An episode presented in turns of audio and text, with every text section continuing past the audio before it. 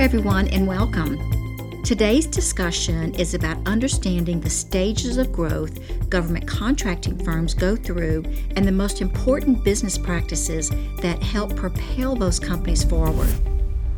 To help me sort through these issues, I reached out to Vernee Jones Seals, the CEO of OneSource. Welcome, Vernee. Thank you, Shirley, and I thank you for the opportunity. Vernee, we only briefly introduced you. Please tell our audience a little more about you and OneSource. Absolutely. I was very blessed to grow up in a family of intelligent women and men. Many of those family members were gifted in mathematics and business and entrepreneurship. My grandfather, father, mother all had a role in a family business.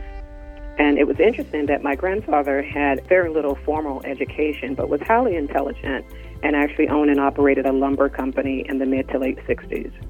As a child, I was really fascinated with the big brown leather chair in his office and the calculator at the desk. and I believe that was the beginning of my love for numbers and for business. While I was inspired by the family business and all the innovation and sheer grit and determination it took to start and run a business, I lived to experience firsthand the impact of the lack of strategic and succession planning and what impact that has on a business and a family. So, my exposure uh, and desire to learn about business and finances led me to pursue a um, dual degree in accounting and finance, and later to pursue my MBA. This vision um, was to start a business to help other businesses, other owners, employees, and ultimately communities that these companies serve. I was very fortunate to see this come to fruition in 2002 and start OneSource Consulting. OneSource is a management and technology consulting firm. We provide these services to private companies, commercial companies, and federal, state, and local agencies. Our unique team consists of several CPAs, MBAs, change management professionals, project management, and technology professionals. Our purpose is to help clients from crafting their story of their vision to building an operational model and infrastructure to support all aspects of their business lifecycle. Thank you, Vernee. What you do dovetails nicely with what we do at Scale to Market, which focuses on federal business development planning and practices. Let's first define the three stages of a company's life cycle as startup, expansion and growth, and exit. Why is it important for CEOs and their teams to tune into their company's whole life cycle? Shirley, in my experience, successful companies take an integrated approach to business strategies, financial management, and technology solutions, applying a holistic perspective, first understanding where they are in their business life cycle, which is critical to developing a path forward. But in essence, what I always share with others is start with the end in mind. Plan your personal exit strategy while continuing to grow the business. As it relates to strategic planning, uh, looking back three years and planning forward three years are important in terms of evaluating and developing strategic goals and objectives. And we define these strategic goals and objectives with our clients along with a strategic roadmap that includes business development, marketing, human resources, financial, and technology management. CEOs must learn how to apply cause and effect scenarios that will allow them to remain agile and responsive to the changes in the marketplace, technology, and people. Now, the startup phase, in my opinion, is the hardest stage and is the stage in which statistically most businesses fail. How do you define a business that is in the startup mode, and what are the most critical elements that must be in place to succeed? Most often than not, entrepreneurs combine the development stage and startup phase. This is where we see that businesses will lack strategic alignment with the appropriate infrastructure and sustainability and growth, which are often indicators of what we call a startup loop. Uh, so, really focusing in early on whether you're in the developmental process of the business or you're truly in the startup. You have launched the business, you've defined your vision, and you're moving the company forward. This startup loop happens primarily because the development stage was not fully vetted before proceeding to the startup stage. In addition, often in the startup stage, the focus is on survival versus strategic planning and growth. So, in the earliest stage of a startup is ideation. What should entrepreneurs contemplate in this critical stage? The first thing is that you can build a business from any idea. And I'll give you an example what ideation looks like. The startup is the stage statistically where most businesses fail because of the lack of patience with the process of building and aligning their vision with the proper infrastructure and resources. So it's a concept of you pay now or pay later. So getting the knowledge and the resources in place to launch the business and really be able to see the business three to five years out is really important. This allows the entrepreneur the opportunity to gain enough knowledge and resources to launch, but not enough to position the company for growth. These companies end up back to address critical issues that are causing them to stall. This costs them more time and money on the back end.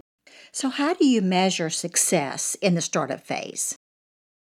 I feel that success is really different for each company. Uh, we recommend that every company, a founder of a company, really understand what that North Star is at the launch of the business and that they periodically monitor that with key metrics that are more focused on uh, the market penetration or profitability. But then they need to develop a team that is prepared to expand the business and accept the responsibilities and accountability for results. So, working as a team to define those short term goals and what success will look like, it is important to remember that the success journey is like running a marathon with built in sprints. And so, you're preparing for the long haul, but really stopping along the way to recalibrate and redefine in terms of have you hit those milestones at those check in points. But keep in mind, we should all celebrate the short wins along the way. Yes, I agree. So that's the what. Let's talk about how. What approach can companies in the startup phase use to achieve those goals?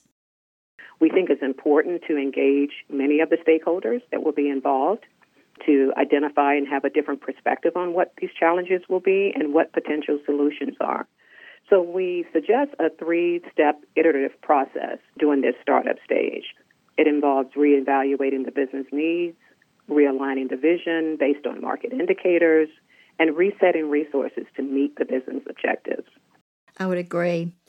You know, small companies desiring to do federal contracting have a number of free resources available to them, such as the SBDCs and the PTACs. While these services can be very informative to small businesses that are brand new to federal contracting, the advice that they give is all the same. And it is from the government's perspective on how the government procures products and services.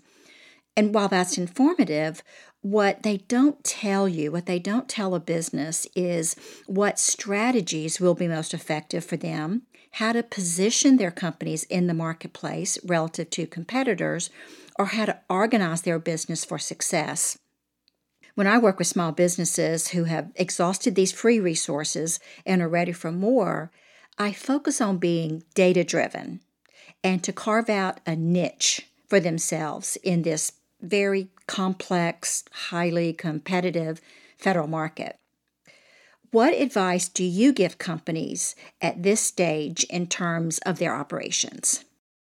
I agree with you, Shirley. Each business is unique, and the advice um, that is given and the resources that are available is pretty standard across the board. So it's up to the owner to really step back and take a look at their organization and understand who they are and why they're in business. Understanding how the advice that they're being given really fits them, or in some cases, perhaps it doesn't. So the companies should take time to fully vet a business or strategic plan. This planning process will help position their company for growth. It will also inform all stakeholders of potential risk, develop an operational plan that includes sales, marketing, HR, and IT, and how that is all integrated uh, is extremely important. And this plan would also include where you're going and how you're going to get there. What are the desired outcomes? And to your point regarding the data, obviously coming from an accounting and financial background, I love the numbers. I always say that the numbers tell a story. Uh, and that story is really up to the business owners to write their own story. But having a benchmark in understanding the market and the trends that are in the market so that you can develop different KPIs and reporting for monitoring and controlling, which is really important when you're trying to measure your competitiveness in the marketplace. So we're talking about key performance indicators when you say KPI, right? That's correct. Those key performance indicators. And, you know, it's interesting that they're named key performance indicators, and it really is designed to revisit this on a regular basis to really identify the uniqueness of the organization, but what's key in terms of how you perform against the market. And what would you change back to the, you know, resetting and, and reevaluating, recalibrating? By looking at this monthly, you're having the opportunity to evaluate potential changes. So, what key performance indicators do you recommend for these early stage companies? You know, I think it's a misnomer that it's not perhaps even necessary at the early stages, but it's just as important at the early stage as it is during growth and latter stages in the business. I think the top line key performance indicators that we're all accustomed to looking at is, is where our sales and revenues are. Um, but just as importantly is understanding how we're getting to our gross margin, how we're getting to our net profit. There are tools that are available uh, certainly with different uh, accounting applications, affordable applications, where there are dashboards in place where you can monitor those key performance indicators and also tracking your cash and tracking your receivables and your payables. It's going beyond just managing the business and can we pay the bills and uh, have we received the funds from our clients? How are we performing on a profit and loss? So, um, what have you seen in terms of firms pivoting and surviving during this downturn? I've seen companies really now stepping back to plan. And that first stage of that is evaluating where they are. How do we get here? We're in a very interesting situation now because we're balancing an economic downturn along with a health uh, crisis. And we're helping companies step back to evaluate uh, where they are today, and where they were positioned uh, pre COVID, where they are in terms of funding they may have received during this downturn, and how would they come out of this? Are they going to be different? How are they going to look different? What's different in terms of their buying power, uh, in terms of their customers, pricing? Clients are certainly looking for our business owners to be much more competitive in their pricing who are our competitors now with technology and innovation. There are times when companies are being leapfrogged in terms of their service offerings and their capabilities to serve the current market. How are customers substituting their products and services? Is there new competition entering the market who are leveraging technology, whereas perhaps in the past some companies have not leveraged that as well? Yes, I'm finding that uh, companies are being very creative necessarily. You know, necessity is the mother of invention. Right. so we're seeing some pretty creative things happening in the marketplace. So, Vernee, you have a very disciplined, systematic approach to problem solving. Describe it and explain how businesses in the startup phase can embrace it.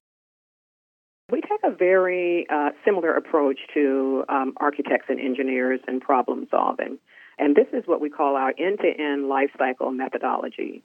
It's rooted in design thinking. Uh, it comes from my early years of working with a 40 year old design build firm and really moving through this process of understanding how we apply a solution to a problem and how we work through a iterative process to design that solution. For companies, when they're thinking through the design lens, we're also overlaying that with the business thinking and the systems thinking.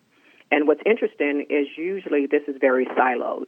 It's not integrated. And so we've taken this methodology and we've applied it across uh, different industries. So this is not just for the A&E firms, but across many different industries. The interesting thing about this approach also is that it's very collaborative. All stakeholders are engaged in every aspect of this process, from evaluating the company's current state to designing the future state in terms of where desired outcomes will be. I love it. It's very interesting. So, Renee, I'm going to ask you to give an example of how this methodology was applied to a company in the growth phase. But before we leave the startup phase, I would like to add that companies in this stage of growth must address many, if not all, of the activities that more mature companies address. But they don't have as much time. You know, they have two hours to devote to these issues rather than the two months. And of course, their resources are limited. When I work with startup companies, I know that minutes count. They need to know a little about everything, but then focus on the most critical actions, which in my case are those actions that will bring in revenue. And I call this the entrepreneur's playbook. With no revenue, there's no business. So, Renee, we need to take a break. I'm talking to Renee Jones Seals, CEO and Managing Principal of OneSource, about the keys to growth at each stage of a company's life cycle. When we come back, we'll be discussing the all important growth phase. Stay with us. We'll be right back. This Growth Masters Federal presentation is hosted by Shirley Collier, President and founder of Scale to Market. Scale to Market helps businesses think plan, collaborate, and build market value by developing and executing customized, data driven business development playbooks, building efficient information systems, and creating high performing BD teams.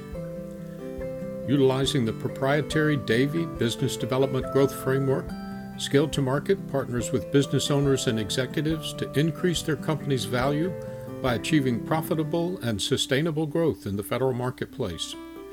Email Shirley at scollier at scaletomarket.com to learn more about the Davy Growth Framework and how it can be instrumental in helping you grow your federal contracting business. We continue now with today's discussion of the issues and decisions owners must navigate as their companies transition through the various stages from development and startup through the growth years and into succession planning. Shirley's guest today is Renee Jones Seals founder and CEO of OneSource, a management, finance, and technology services and consulting firm serving private, public sector, and nonprofit organizations nationwide. Welcome back. Before the break, we were talking about developing and executing a growth plan in the startup phase. Let's now discuss the all important growth phase, which is my favorite. How would you describe a government contracting firm that is in the growth phase, and what are the most critical elements that must be in place from an operational perspective? So, Shirley, I think the growth phase is a very interesting phenomenon because we really have to think about how do we get here right? Um, there is this organic growth that happens in organizations, and it's uh, a natural progression, and we are really caught up in the day to day running the business. Our focus is on increased revenues, new customers, and oftentimes we're lacking the understanding of the infrastructure and the changes that we're going to need in our infrastructure to grow. We are really focused on the revenue, top line revenue, and are we profitable? So we need to start moving now into the plan. And if we already have a plan in place, then deeper into the strategic plan. Because surely the market will change shortly. Uh, even when we're in this growth phase, we will see changes in the market. And so our concern now is how will that change impact us? If this growth has been coming organically um, versus being strategically laid out, this natural progression of growth can lead us into pitfalls and cause us to be blindsided. This is where leadership needs to start to look beyond the top line revenue growth. What's the financial risk in terms of the investment that we need to make in this growth stage? And then how are we going to move from growth to succession? So, some of the things that we recommend companies should consider, uh, some questions they should ask themselves in this uh, phase is do you have a process in place for developing an annual budget? I'm amazed uh, that companies that are extremely successful do not have annual budgets in place. Those budgets allow you to dig deeper into understanding, as I said earlier, the impact, the financial implications of key decisions. Is risk mitigation at the top of your leadership and project management discussions? Um, this is key in terms of trying to put risk controls in place in an organization. Do you know your next strategic hire? If you've put together your sales and marketing plan, your budget around this, do you know the skills and expertise that you're looking for and your next key leader and other staff members that are needed throughout the organization?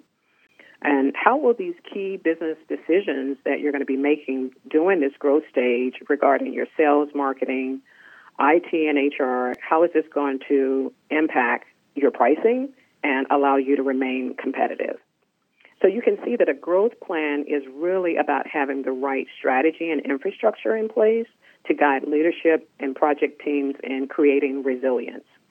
The goal of having a plan is so that you can use it as a roadmap at every stage in the business life cycle, but especially during this growth stage.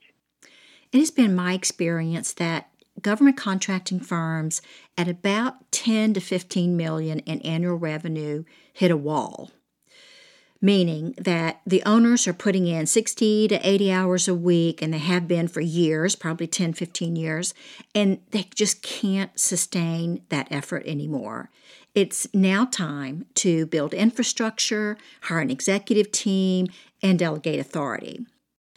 This is the point at which owners must decide if they really want to grow or if they just want to maintain their businesses. Exactly.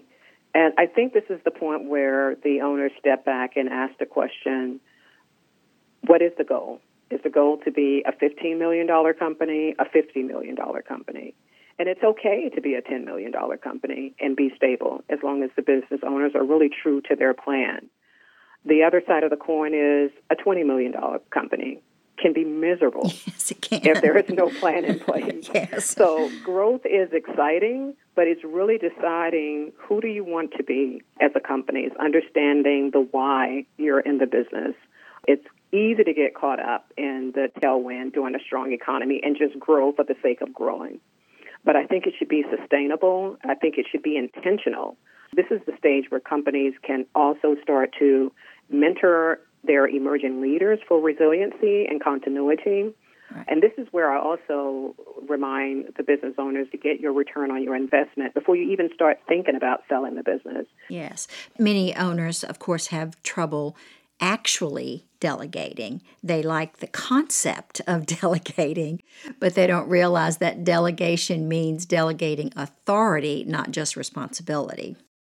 That's correct. And there are so many emerging leaders who are ready to step up and be a part of what makes the company great and what will keep the company competitive. Yes.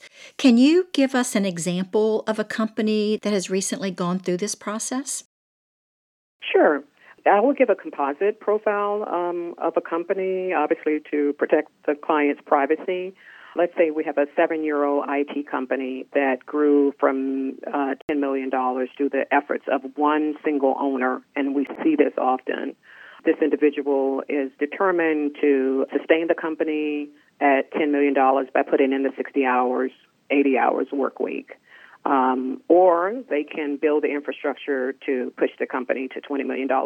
So we took this organization and this business owner through a structured problem solving process that we outlined earlier to clearly define the owner's strengths and the exit plan that needed to be developed that would include the financial and operational plan to help them reach this $20 million goal.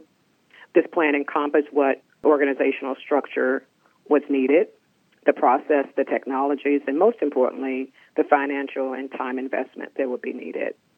And as we began to expand uh, the discussion and really look through this $20 million lens, it became very clear that there would be a need for a future legacy developed. So we, we had to expand the discussion beyond her vision to ensure that she could build a firm for the future but building a legacy yet remaining relevant, creating value for our clients, in this changing market and economic climate. And this led to identifying other emerging leaders to join at that level um, to support the growth in the business and not just in numbers, but the, the skills, the expertise, the leadership capability is needed at this point. So this is where we start to integrate strategic and succession planning. So the company is growing, we're defining growth, we're also seeing how sustainable will this be and start to discover there's a need for this next level of leadership. That's great, Renee. Uh, for this same $10 million hypothetical company, what we do at Scale to Market, comparable but in a different perspective from what you do, is to build a business development playbook that supports the growth goals of the company. And it's grounded in data procurement trends, procurement forecast, understanding competition, contract vehicles, leveraging teaming partners. But then we develop very specific strategies that leverage the company's strengths and then coach them through the execution of those business development strategies. This inevitably leads to the need to hire the right people who will help their businesses flourish, reach new heights. Founders, in, in my experience, struggle with this decision because they must hire people who possess skills that are different than theirs. I see this all the time, especially with founders who have technical backgrounds like engineering, IT, or cybersecurity. At some point, they must hire business development folks, and most of them dread the thought I advise them to have a plan, to take control, to know the market, and guide the BD director toward success rather than sitting back, wringing their hands, and hoping that the BD team will succeed. Renee, since both of us deal with small federal contractors, I would add that if a company is in the 8A program, don't wait until year eight to decide what you're going to do after graduation.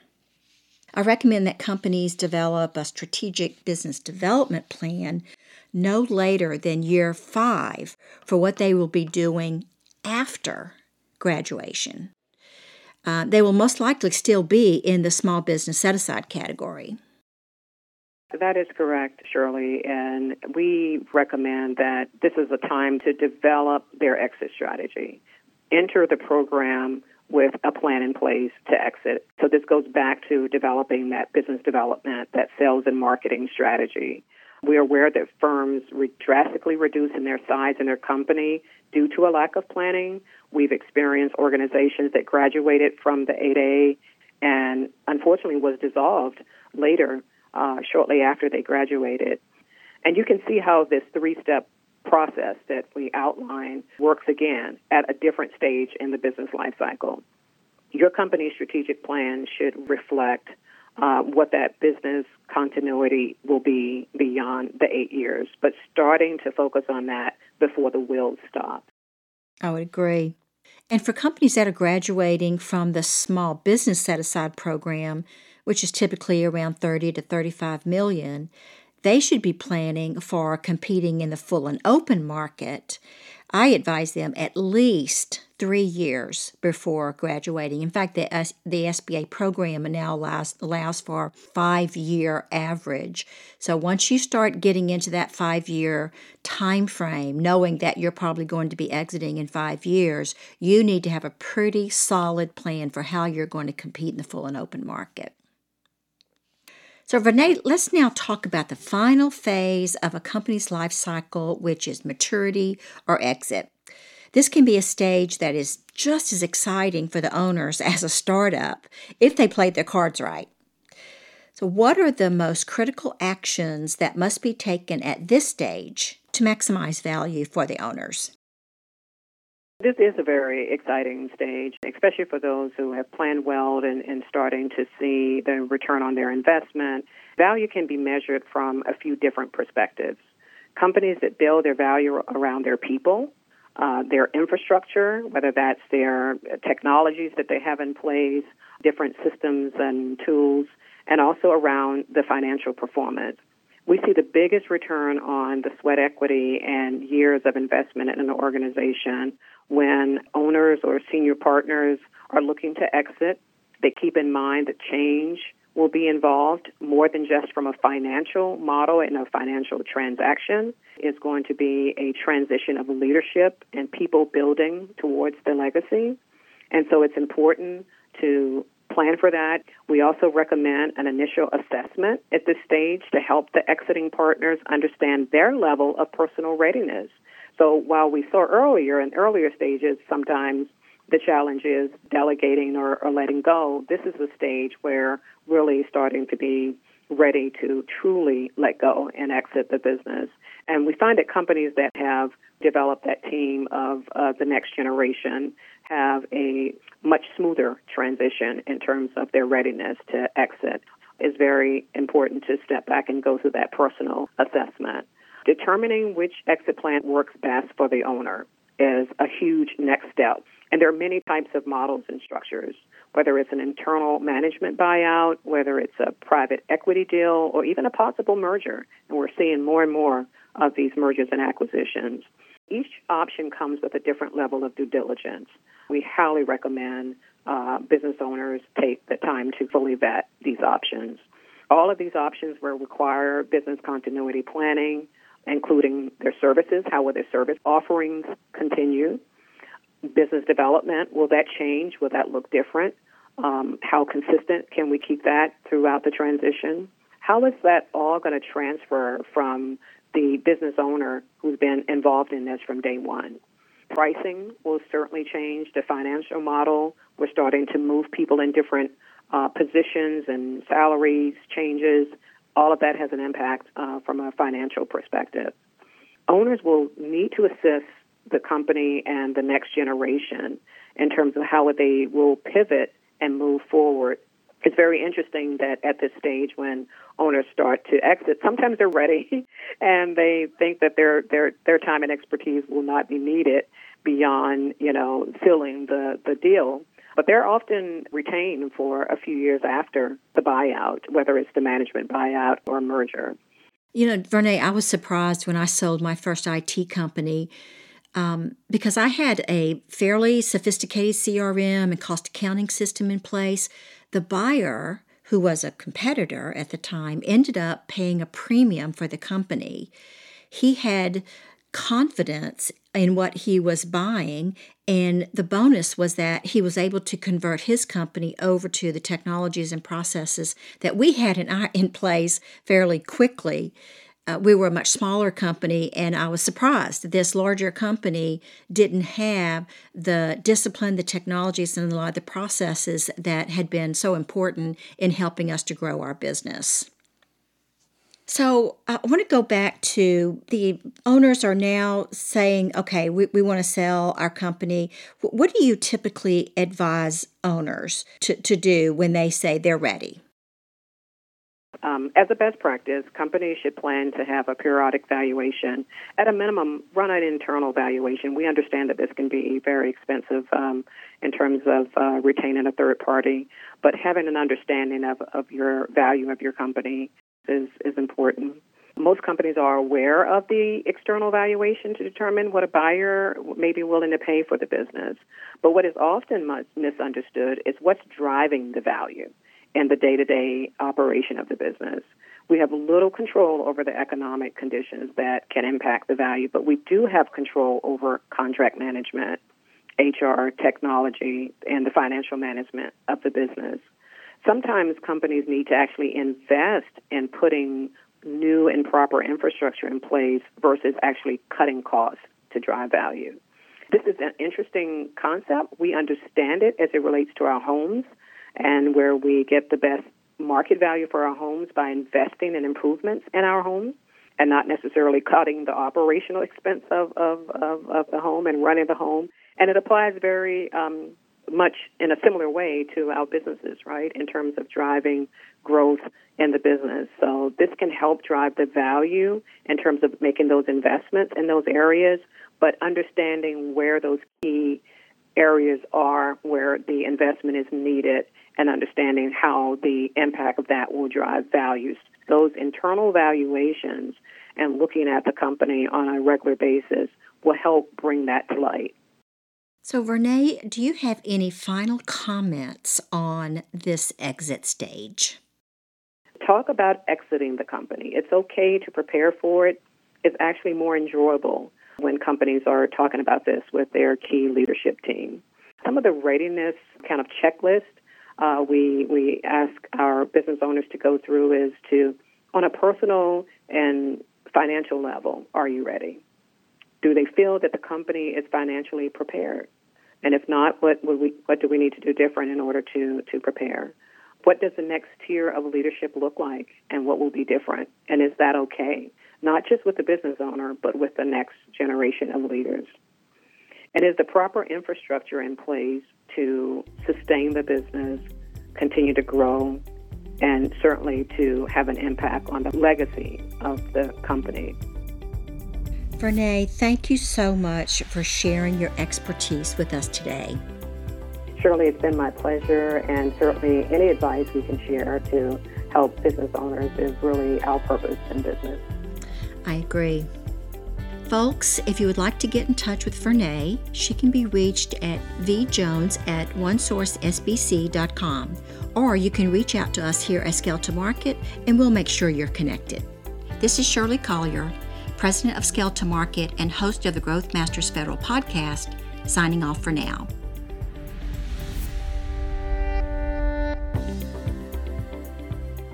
As we close, I want to thank you for joining us today and encourage you to connect with me on LinkedIn and visit our website, that's scaletomarket.com with the number two in the middle, where you will find our library of podcasts, webcasts, white papers, my blog, and other links and resources. While there, please leave us a comment or suggestion so we can stay focused on what's important to you. We'll see you next time.